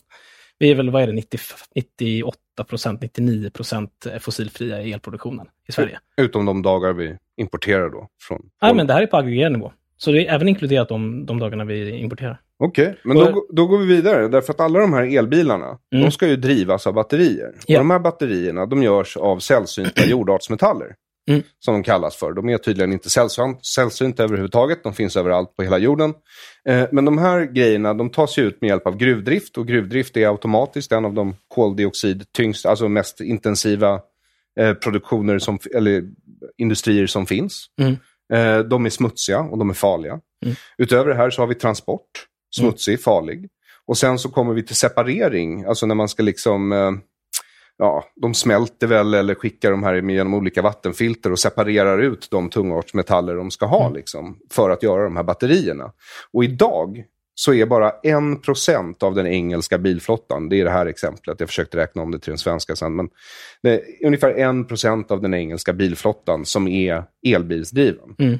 Och ska du då liksom... ehm, så, här, så här säger den här professor Kelly. If we replace all the UK vehicle fleet with EVs, alltså electric vehicles, eh, och antar att de är de absolut mest resurssnåla och det är nästa generations batterier, eh, då behöver vi fortfarande dessa material. Ungefär två gånger så mycket den globala produktionen av kobalt, eller kobolt som det heter på svenska, tror jag. Mm. Eh, tre fjärdedelar av världens litiumproduktion. Nästan hela världens produktion av neodymium, som det här är första gången jag överhuvudtaget hört talas om neodymium. Möjligtvis utom när jag försökte lära mig periodiska tabellen. Och mer än halva världens kopparproduktion 2018. Och det här är om vi ska elektrifiera bara den engelska bilflottan. Mm. Eh, och de här sällsynta jordartsmetallerna, de är tydligen om de inte är sällsynta så är de i alla fall sällsynt smutsiga när man ska bryta upp dem. Mm. Och det gäller nickel, kobalt, därför att ofta läcker det ut ett ämne som heter torium. Och Mm. torium är svagt radioaktivt. Mm. Och sen så har vi de säkerhetspolitiska aspekterna av det här. För idag så är det så att Kina kontrollerar hela värdekedjan. Från brytning till färdig produkt av de här högteknologiska elementen som vi behöver. Eh, och det är ett säkerhetspolitiskt problem som Trump märkte bland annat i, de här, i det här handelskriget han drog igång med dem. Därför att han var tvungen att liksom säga att "Ja, men vi rör inte just sällsynta jordartsmetaller för där kan vi inte röra Mm. er. Mm. Eh, så, då, och, så de här sällsynta jordartsmetallerna de liksom produceras idag i ett av världens, eh, en av världens grymmaste di- diktaturer helt enkelt. Mm. Mm. Och utöver då att det är ett säkerhetspolitiskt problem om hela, ja, låt oss säga, våra pansarfordon ska plötsligt vara eldrivna och så är vi Mm. beroende av kinesiska batterier till dem. Mm. Så det, det är många frågor här, förstår du? Så här, Mm. Ett, Mm. när, vi, när vi ska gå över, ska vi göra om hela bilflottan till elbilar, då måste vi bryta jävla massa jordartsmetaller. Det ska Mm. smällas upp gruvor i nästan vartenda land då. Ja, och, och, och, och Ja. idag så produceras de här av några av de sämsta länderna på jorden. Så där sker troligtvis ingen miljövänlig brytning. Så hur, hur liksom, förstår du, liksom, alltså magnitud, för det är det som slår mig framför allt när jag läser sådana här saker. Det är magnituden av problemet. Mm. Idag som det ser ut så är det ju liksom så att de skatterabatter vi ger på elbilar, det är ju liksom arbetarklassen och medelklassen. Och damn you för att tvinga mig att göra en klassanalys, men det är vi som då finansierar rika människors bilar. Nej, det stämmer inte. Det är Nähä. helt fel. Okej, Det är ju rika människors bilköp som, som subventionerar eh, elbilsköp. är du säker på det? Ja. Men räknar du allt på Jan Emanuels Lamborghini nu, eller vad, vad, är, vad kommer det här ifrån? Nej, om du köper en törstig bil, då får du betala extra mycket skatt. Och de, den skatte, de skattepengarna går direkt till bonusen. Alltså vi har gjort ett eh, Robin Hood-system helt enkelt. Ta från de som släpper ut mycket, ge till de som släpper ut lite. Menar du den här rabatten på 60 000 som ska dras av inom första året när man köper en elbil? Exakt. Den som nu alla partier vill förbjuda elbilsexport, privat elbilsexport för. Precis så. Och varför vill ni göra det då? Ja, men får jag bara börja med att bemöta allt annat som du sa? Ja. Det var en lång radda där. Ja, men det, det har varit Men jag- mycket informationsinhämtning de här två dagarna. Ja, jag förstår det. så typ, ja, men, eh, det, det första är så här, jag, jag ger det helt rätt. Alltså, jag menar, det här är problem. Och, och, och bara för att backa ännu lite tillbaka, så jag säga så här. Miljöpartiet tycker inte att det finns hållbara bilar. Det, är precis, det här är precis skälet till att vi säger det är bättre om vi går, cyklar och tar kollektivtrafiken. Därför att vi måste, det, det absolut hållbaraste sättet är att byta från de bilar som vi har på marknaden idag till kollektivtrafik, gång och cykel. Sen har ju vi respekt för att alla inte kommer kunna göra det. Och givet alternativet att fortsätta med fossila bilar så är fortfarande elbilen bättre när det gäller allt det som du pratar om, säkerhetspolitiska aspekter, eh, konfliktmineraler, det kallas ju också konfliktmineraler just för att... Det är som Blood Det är Islands. inte bara, ja men exakt, Ja. det är inte bara Kina utan det är liksom Kongo och så vidare. Ja, absolut. Precis, så det är ju massa skit helt enkelt. Eh, men allt det skulle också kunna sägas om den olja som idag går till svenska transporter. Det är Ryssland som kontrollerar den. Det är skurkstater i Mellanöstern som vi inte vill vara beroende av. Det pumpas upp under värdelösa förhållanden. Eh, mänskliga rättigheter kränks.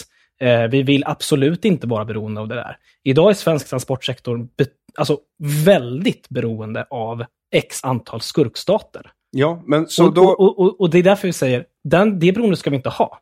Eh, sen vill vi inte skapa samma beroende när det gäller batterier, eh, utan vi vill hellre då att man ska ta gångcykel och kollektivtrafik.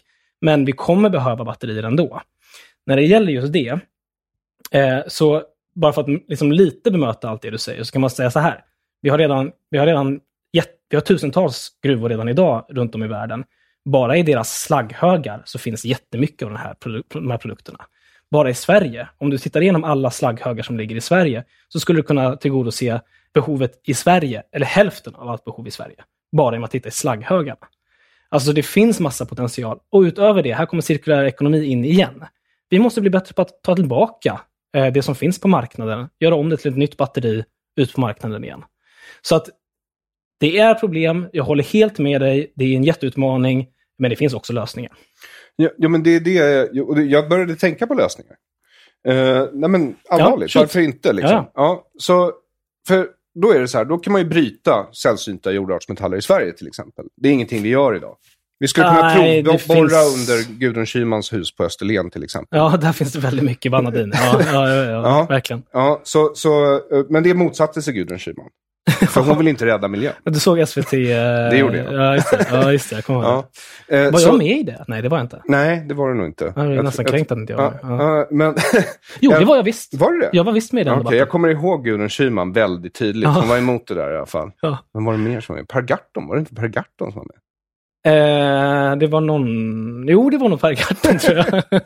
Ja, ja. Men, men, men så vad jag menar är, ja, men då, då, och det, det, av säkerhetspolitiska och energimässiga skäl så borde vi ta över produktionen själva. För vi, om du, om vi, vi är ett högutvecklat land, vi borde kunna framställa det på ett mycket mer miljöofarligt sätt. Helt neutralt kommer det inte bli, eh, än de här andra länderna. Varför gör vi inte det? Jag menar, vill vi ha mer gruvdrift? Kan du tänka dig mer gruvdrift i Sverige av till exempel sällsynta jordartsmetaller? Det här är på riktigt en svår fråga. Alltså det här är, när jag säger svår fråga så menar jag det är någonting som vi jobbar, eller som är svårt för oss. Alltså där- Ni måste bestämma Ja, er. Liksom... För ska ni ha alla de här batterierna Ja, så, så måste ni ha gruvdriften. Ja. Och, Och sen där- så måste ni ha förädlingen. Ja. Ja. Och där då måste kommer transporterna. Ja. Och då har vi ett helt nytt energislag. Och då kan vi plötsligt jämföra dem. Olja, supersmutsigt, livsfarligt, skurkstater. Mm. Sällsynta jordartsmetaller. Mm. Livsfarligt, smutsigt, skurkstater. Mm. Kanske lite mindre koldioxid, men det jag fick fram på koldioxidutsläppen från sällsynta jordartsmetaller, det var att i princip så kan man se den eh, industrin som subventionerad jämfört med olja idag. Inte, Ja, om, du, inte går- om du tar in covid. Men Fast om du tar in covid så måste du räkna med att Zoom-möten kommer inte folk att nöja sig med i framtiden. Det har vi lärt oss under covid. Vi, Fast, vi eh, fast oljan möte. är enormt subventionerad. Enormt globalt. 600 miljarder dollar alltså, per år. Alltså det, är liksom bara, det bara flyger in pengar i oljeindustrin. Även innan covid. Alltså 100 procent. Men med det sagt, jag håller, jag håller med. Det här är liksom en utmaning för, för vårt parti och för, för vår eh, liksom, politik. Det, vi måste fin- finnas en avvägning här. Vi behöver de här mineralerna. Eh, eh, hur ska vi hitta dem? Då vill vi inte vända oss till Kongo. Vi vill helst inte bli beroende av Kina och så vidare. Och då skulle jag säga så här. Ja, jag tror inte vi kan bryta på Österlen. Jag tror inte vi kan bryta i Jämtland heller. Därför Alltså Gudrun Schyman kommer inte leva för evigt. Nej, men, jag, men jag, tror, jag tror ändå så här, Österlen har den absolut mest produktiva jordbruksmarken i Sverige. Det är, det är ett kulturlandskap, det är, det är otroligt, det är viktigt på massa olika sätt. Men det finns områden, Bergslagen, alltså det finns områden där vi skulle kunna bryta. Och det finns projekt där, man, där, där företag faktiskt eh, projekterar för att bryta. Eh, så att jag, jag tycker i konsekvensens namn så kan inte vi stänga dörren för det. Men det måste ske hållbart och så vidare. Okej. Men, men bara snabbt, Northvolt är ju ett spännande exempel. Som ju eh, liksom, som ska producera enorma, sto- en- enorma mängder eh, batterier i Sverige. Och de säger så här, vi kommer behöva jättemycket konfliktmineraler, eh, men vi, vi siktar på att vara 50 procent cirkulära redan 2030. Så att 2030 ska de, av, av allt det de producerar, så ska 50 procent vara återanvänt från befintliga batterier. Så att så här, vi, vi ser också en enorm teknikutveckling. Alltså kobolt till exempel. Eh, BMW och Tesla har redan gått ifrån kobolt. De använder andra metaller. Så att varje dag så sker en teknikutveckling som innebär att man behöver mindre metaller, andra metaller. Och, och jag är helt för teknikutveckling. Ja, jag vad är, bra att du nej, nej, nej, men det, det är Ja, jag verkligen. ja, och jag ja. tycker det är kul med olika energislag också. Och uppfinningar överlag. Men, men, men vad jag menar är att när man går över, alltså när, om vi ska göra hela liksom, världens fordonsflotta då, till eldriven, då kommer ju det eventuellt skapa lika stora problem som oljan har gjort hittills. Inte lika, men det kommer, tror jag. Inte lika, men det kommer absolut skapa problem. All right. Men du är helt med på det? Ja, alltså, vi kommer ju bara motarbeta problemen så mycket vi bara kan. Eh, men alternativet till att elektrifiera, det är 3-4 grader varmare planet. Och det är otänkbart. För dig. Jag har ischias. Jag gillar när det är varmt. Okej. Eh, men, Så men, brukade Putin också säga back in the days. Ja, jag bor i så. ett nordligt eh, la- land. Det är härligt om det blir lite varmare. men han säger inte det längre, eller? Ja, Jag vet inte, det var länge sedan jag kom inte Han ihåg. sitter väl fortfarande på världens största bensinmack, eller? ja, en av de större han, i alla Han fall. säger väl säkert det fortfarande. Ja, nej, men när det gäller den här rabatten då. För Mm. det här är ju ändå någonting som alla partier i Sveriges riksdag eh, är överens om, som jag har förstått det. Det är att man ska inte längre få köpa en elbil i Sverige, köra den i sex månader till ett år och sen sälja den till till exempel Norge. Och Mm. utnyttja den här skatterabatten däremellan. Mm. För då tjänar man pengar på det. Liksom, Mm. Den här skatten har skapat vad vi ekonomer kallar för en arbitragemöjlighet. Mm. Ja. Och jag förstår inte varför ni alla vill förbjuda den här exporten. Ja, men därför att, alltså så här, det är klart att om du bara tittar på klimatet så gör det ju nytta även i andra länder. Så Exakt. att, så att visst, det, det skulle man kunna ta som argument då. Alltså vi, Men om vi nu ska tanken ha- är ju att vi svenskar ska betala för lägre koldioxid i atmosfären. Ja. Och då spelar det ingen roll om bilen körs i Mm. Norge, Holland, Tyskland eller Sverige. Men sen är det så här, menar, varje land måste ändå ha något som helst ansvar för sin, sin egen klimatpolitik. Alltså vi måste ju ändå minska de svenska utsläppen. Eh, så att så länge en, en klimatbil som ändå är subventionerad, vi, fast via det här systemet då, eh, så länge den gör nytta för svensk klimatpolitik så bör den rulla på svenska vägar. Utöver det så har vi hela luftkvalitetsaspekten. En elbil som kommer in i Stockholm bidrar enormt till att förbättra luftkvaliteten i, i staden. Så att eh, det finns flera skäl till att vi vill liksom, få in den här, eh, alltså skiftet på eh, inom transportsektorn. Och, och då är det ju inte bra om vi subventionerar det och sen så flyttar det utomlands direkt. Stockholm har kommit längst i att eh, ställa om sin fordonsflotta till el. Mm. Alltså Ja. privatpersoners då. Mm, tack vare det, det här systemet. Ja, men det är bara 6,4 procent förra året. Tydligen. Enligt Motormännens riksförbund eller något sånt där. Motor... Av nybilsförsäljningen, eller? 6,4 procent av flott, fordonsflottan. Ja, men Mm. det är för att vi har så många gamla bilar. Som, eh, jag menar, det var ju Jo, jo, det var något år sedan som vi införde det här systemet.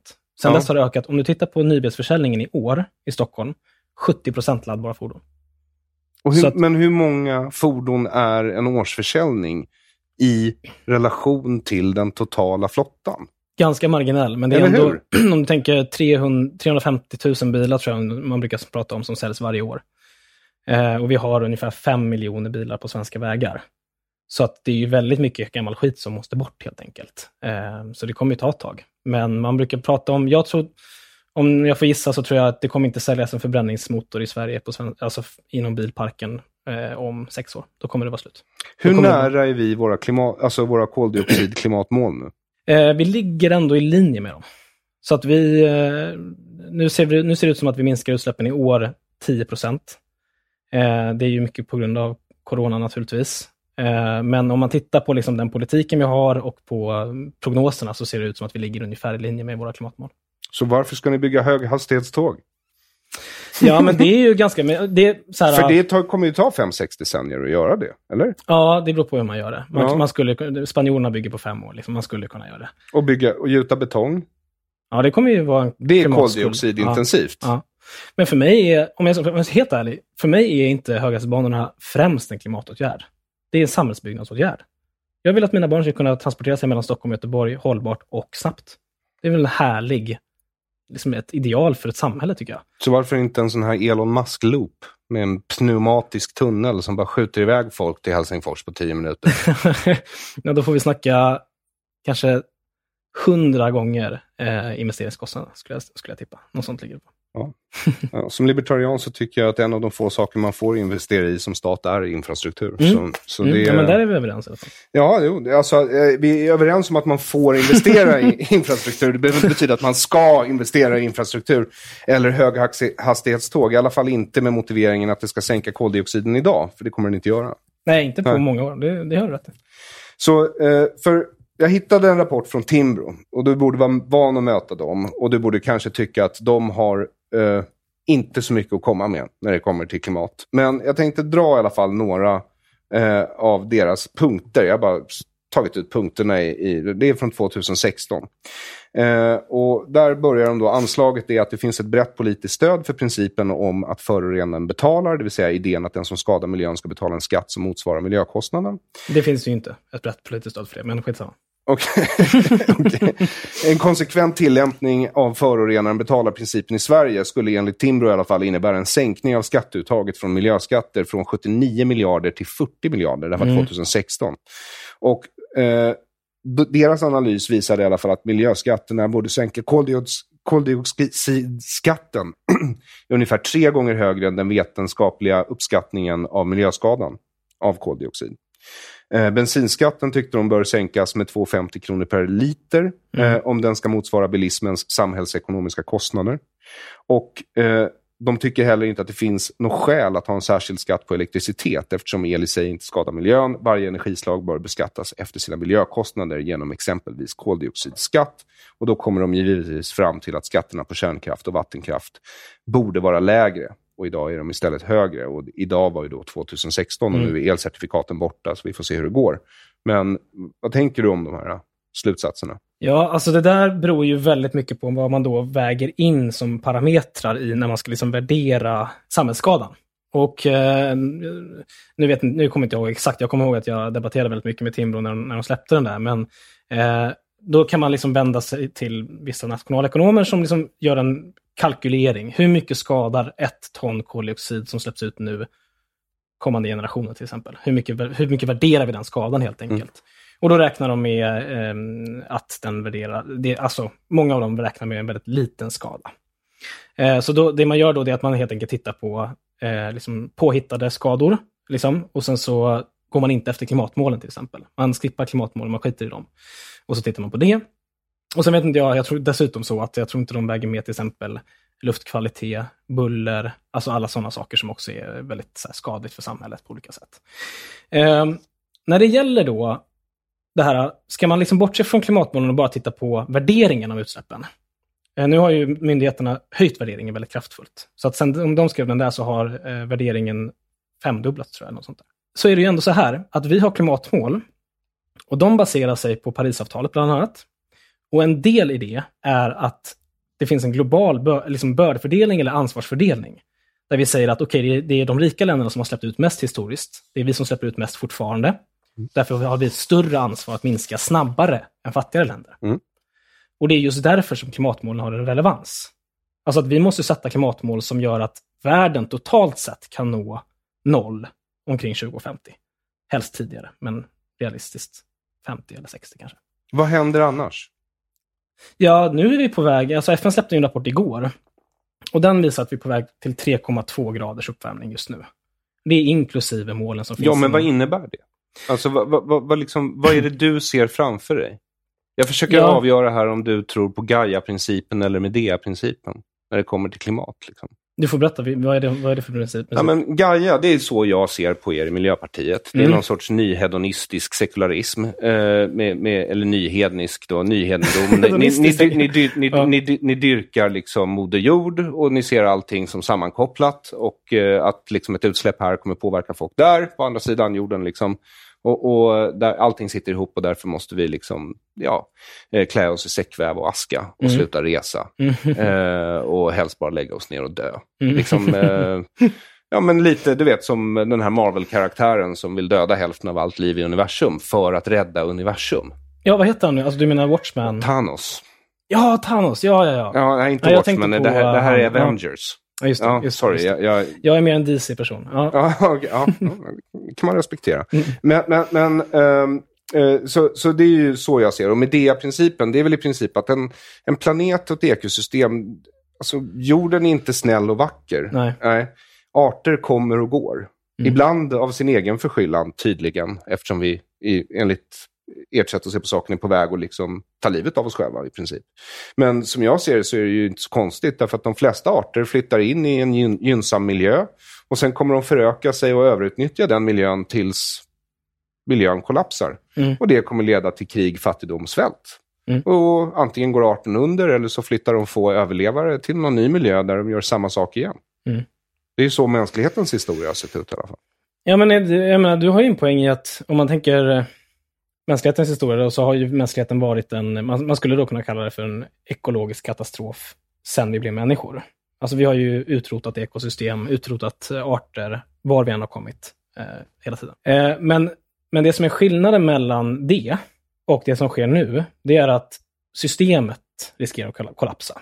Och då är ju det, jag personligen, jag brinner ju för djuret till exempel, så jag, jag, jag värderar ju djurens liv också. Så att jag, jag är ju emot det första, den första varianten också. Men om vi tänker nu med klimatförändringar så är det systemet som, som riskerar att krackelera. Eh, och det slår ju mot oss också. Och då tänker vi oss en situation där vi når 3,2 grader, så att vi landar på 3,2 då. Då har vi ju stora delar av jordens yta som kommer vara obeboeliga. Av, av, av ren temperatur, av temperaturskäl helt enkelt. Sen har vi andra stora delar av jorden som kommer vara nästan obeboeliga på grund av extremt väder. Så det är allt från tyfoner till eh, extrem nederbörd, till eh, extrem hetta, eller extrema skogsbränder som är följd av extrem hetta och liknande. Eh, och så har vi havsnivån och så vidare.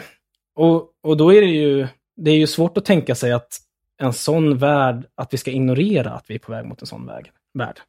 Det är ju någonting som slår mot alla djur eh, och natur, men det slår ju också mot oss. Eh, så att jag, eh, jag har nog rent filosofiskt mer och mer gått mot att vi måste värdera ekosystemen självt. Om, alltså, om inte vi värderar dem, då kommer vi inte kunna rädda dem och då blir det svårt att rädda oss själva också. När jag säger rädda oss själva så är det ju inte bokstavligt talat att vi som människor kommer förintas inom en snar framtid. Men våra barn kommer leva på en planet som är betydligt mindre trygg, betydligt mycket mer extremt väder, betydligt mycket mer folkrörelser omkring, alltså mass, mass eh, liksom, förflyttningar av, av människor som måste fly helt enkelt. Och så vidare. Mm. Ja, det är möjligt att du har rätt. Vi är ju 10 miljarder plus nu. Mm. Och fler människor brukar innebära fler problem. Mm. Så är det. Eh, och, och jag har ju tagit nu en timme i dina... Nej, jag är inte alls ironisk. Inte på något sätt. Ehm, det var generationen komiker innan mig som var den ironiska Just det, generationen. just det. Nej, men jag har tagit en timme av din tid i anspråk. Mm. Jag hade tänkt att vi egentligen skulle diskutera gymnasielagen också, men det kanske kommer ta för lång tid då. Jag vet inte hur mycket tid jag kan ta i anspråk av en av folkets främsta företrädare. Så eh, jag vill tacka för att du kom till dekonstruktiv kritik, Lorentz. Nöjet var helt på min sida.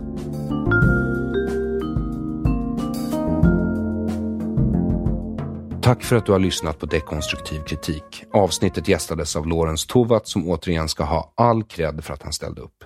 Länkar till det jag anförde i samtalet med Lorentz finner du på hemsidan aronflam.com i beskrivningen av det här avsnittet och länk dit finner du i beskrivningen av det här avsnittet oavsett vilken plattform du lyssnar på. Ett stort tack till dig som stöder dekonstruktiv kritik via Patreon, Swish, Paypal eller Bitcoin. Du är ta mig satan en kapitalistisk hjälte. Om du inte stöttar dekonstruktiv kritik kan du göra det på patreon.com aronflam i ett ord, alltså patreon.com aronflam i ett ord, på swish 0768 943737, 0768 943737, via Paypal eller med bitcoin. Och du finner alla sätt att donera på i beskrivningen av det här avsnittet oavsett vilken plattform du lyssnar på. Om du vill ha något mer substantiellt för ditt bidrag rekommenderar jag dig att besöka hemsidan aronflam.com där det under fliken merchandise finns t-shirts, muggar och hoodies med upplyftande budskap som “Your feelings are hurting my thoughts”, “Dina känslor sårar mina tankar” eller “Krossa socialismen, socialism är ondska”. Tänkvärda och upplysande budskap som din omvärld förtjänar att få ta del av. Jag har också tagit fram två paket, en box Y och en box K, som innehåller en massa godsaker för dig som letar efter den perfekta julklappen till den du älskar. Lådan är också som gjord för en unboxing experience att dela med nära och kära i dina sociala medier. Jag skulle också uppskatta om du spred den här podden till alla du älskar och en hel del av dem du inte älskar. På hemsidan aronflam.com finns också affischen Det här är en svensk brottsling och boken Det här är en svensk tiger på både svenska och engelska. Beställ därför ditt ex på aronflam.com nu. I februari, som jag sa tidigare, kommer jag också ge mig ut på Sveriges första digitala turné. Digital turné undrar du? Vad är det? Och det är det vi ska ta reda på tillsammans, du och jag.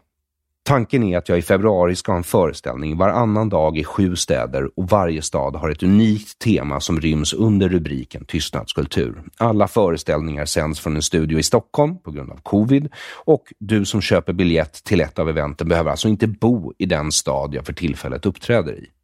Största möjliga tystnad, som jag döpt turnén till, är alltså en turné i sju delar med och av mig om tystnadskultur, tabun och konflikträdsla i Sverige. Största möjliga tystnad växer fram tillsammans med dig som lyssnar på dekonstruktiv kritik. Och därför kommer jag släppa teman för respektive stad inom kort efter att du som lyssnar har hjälpt mig ta fram de teman du vill att jag belyser. Och jag är i Stockholm 10 februari, Uppsala 12 februari, Umeå 15 februari, Sundsvall 17 februari, Örebro 19 februari, Linköping 22 februari och Malmö-Lund den 24 februari. Och biljetter finner du på www.storstamojligatystnad.se. Jag hoppas du vill göra mig sällskap på denna digitala resa och tänker att om inte annat blir det ett roligt tidsdokument någon gång på andra sidan covid. Jag heter Aron Flam Tack för att du har lyssnat. Till nästa gång, ha en god tidsenhet.